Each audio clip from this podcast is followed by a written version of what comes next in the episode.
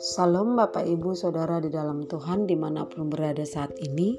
Di hari yang baru ini kita bersyukur kepada Tuhan atas penyertaannya sepanjang malam yang sudah kita lalui dengan baik Dan bangun di pagi hari ini dengan tubuh yang sehat dan diberkati Tuhan Saudara yang terkasih, hari ini mari kita sejenak meluangkan waktu kita bersaat teduh, mendengarkan dan merenungkan firman Tuhan untuk memberikan kita kekuatan, semangat untuk terus bertahan dan setia di dalam melakukan kehendak Tuhan. Mari kita berdoa. Terima kasih Tuhan atas kebaikan-Mu bagi kami sampai saat ini. Kami bisa menghirup udara segar di pagi ini semua karena cintamu, kasihmu kepada kami. Sebentar kami mau mendengarkan sebagian dari firman-Mu kiranya Engkau yang memberkati kami Tuhan. Dalam nama Yesus kami berdoa, haleluya. Amin. Bapak Ibu Saudara yang dikasih oleh Tuhan, renungan kita di pagi hari ini dari kitab Esra pasal yang ke-6. Saya akan membacakan secara ringkas dari ayat 1 sampai ayat 22. Bagian pertama menceritakan bahwa ketika Darius menyelidiki perbendaharaan di Babel di tempat di mana naskah-naskah disimpan, Darius menemukan atau mendapati sebuah gulungan yang isinya adalah piagam, tepatnya di Ameta Benteng, yaitu Provinsi Media, yang mengatakan bahwa pada tahun pertama zaman Kores dikeluarkanlah perintah Raja Kores mengenai rumah Allah di Yerusalem harus dibangun kembali sebagai tempat orang mempersembahkan korban sembelihan dan korban api-apian. Dan juga dituliskan bahwa tingginya dan panjang lebarnya rumah Allah tersebut serta apa saja yang harus dipasang dan biayanya juga harus dibayar dari perbendaraan kerajaan.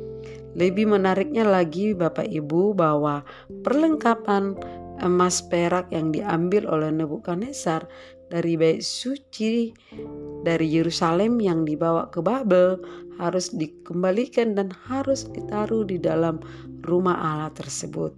Intinya Bapak Ibu Saudara yang kasih oleh Tuhan, nas isi naskah atau dokumen yang tersimpan begitu lama saat ditemukan dan merupakan penggenapan nubuat pemulihan dari Allah bangsa dari Allah bagi bangsa Israel seperti dalam Yesaya 61 yang mengatakan akan ada kabar baik kepada orang-orang sengsara dan merawat orang-orang yang remuk hatinya dan terjadi juga pembebasan kepada orang-orang tawanan dan orang-orang yang terkurung akan lepas dari penjara.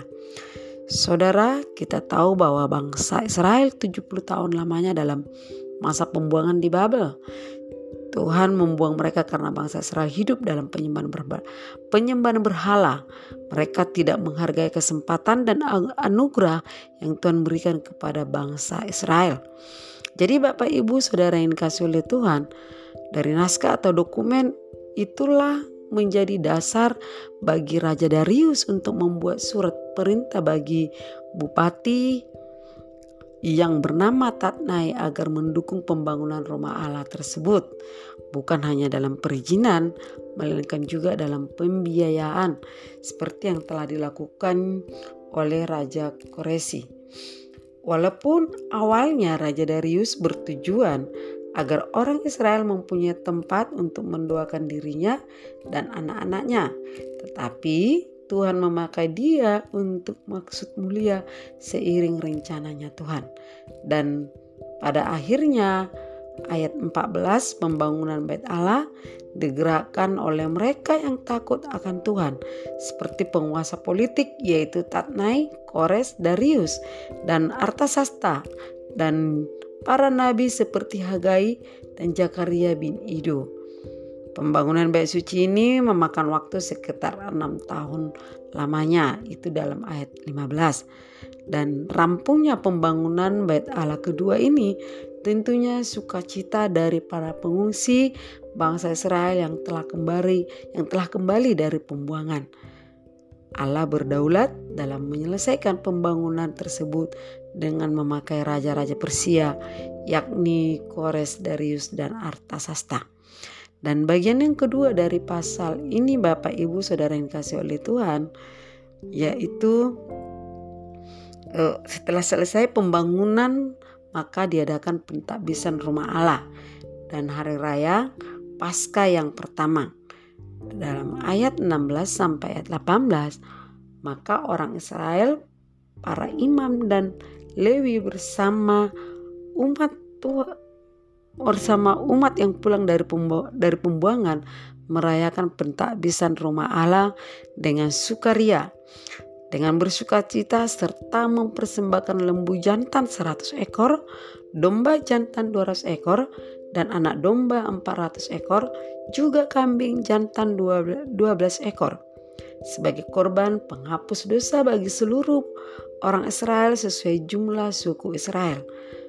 Mereka beribadah kepada Allah di Yerusalem sesuai yang tertulis dalam kitab Taurat Musa. Bapak Ibu saudara yang kasih oleh Tuhan.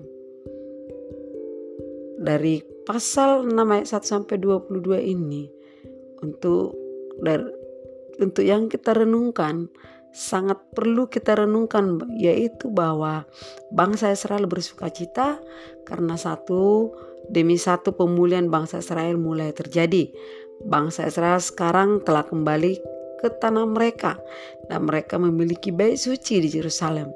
Tetapi hal yang paling membuat mereka bersuka cita adalah kebebasan untuk boleh kembali beribadah kepada Allah di dalam baitnya. Ini adalah hal yang dahulu mereka abaikan.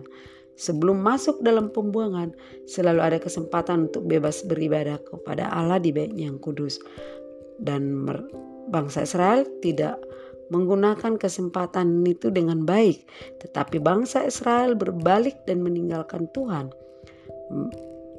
Bahkan mereka sujud menyembah kepada Baal dan ilahi-ilahi palsu. Dan ketika Tuhan memberkati mereka dengan keamanan di segala penjuru, malah mereka menguji kesabaran Tuhan, kesabaran Tuhan dengan memasukkan dewa-dewa bangsa-bangsa lain ke tanah mereka. Setelah 70 tahun, bangsa Israel merasakan betapa beratnya hidup di tempat yang tidak mengenal Tuhan. Maka setelah mereka kembali, mereka memiliki kerinduan yang begitu besar untuk dapat kembali sujud kepada Allah.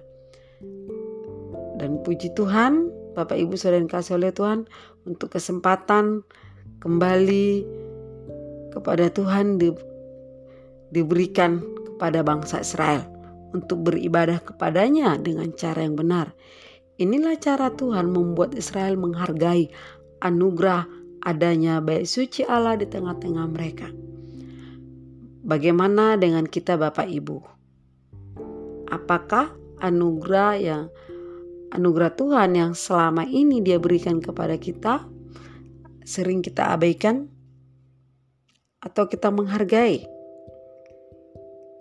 Kita dapat beribadah dengan bebas. Apakah kita sudah menggunakan itu Bapak Ibu? Sudahkah kita menghargai kesempatan tersebut? Sudahkah kita bersyukur dan bertanggung jawab kepada Dia untuk anugerah yang Tuhan berikan kepada kita pribadi lepas pribadi. Penghinaan terhadap anugerah Allah akan membuat anugerah itu dicabut, dicabut untuk sementara waktu sehingga kita belajar menghargai apa yang dahulu kita miliki.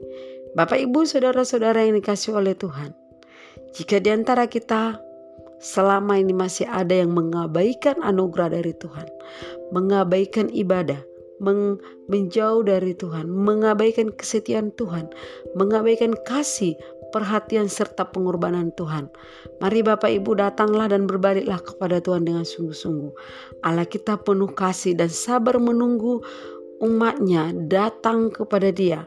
Dalam Roma 2 dalam Roma 2 ayat yang keempat, Paulus mengatakan bahwa Tuhan memberikan kesempatan bertobat melalui kemurahan dan kebaikannya kepada semua bangsa di dunia ini yang datang kepada Tuhan. Mari Bapak Ibu Saudara yang dikasih oleh Tuhan, ketika kita datang kepada Tuhan, Tuhan ketika kita dipulihkan oleh Tuhan, Tuhan akan memberikan keamanan, Tuhan akan memberikan berkat-berkat sukacita damai sejahtera dalam kehidupan kita, bahkan dalam keluarga kita masing-masing. Amin. Tuhan Yesus memberkati.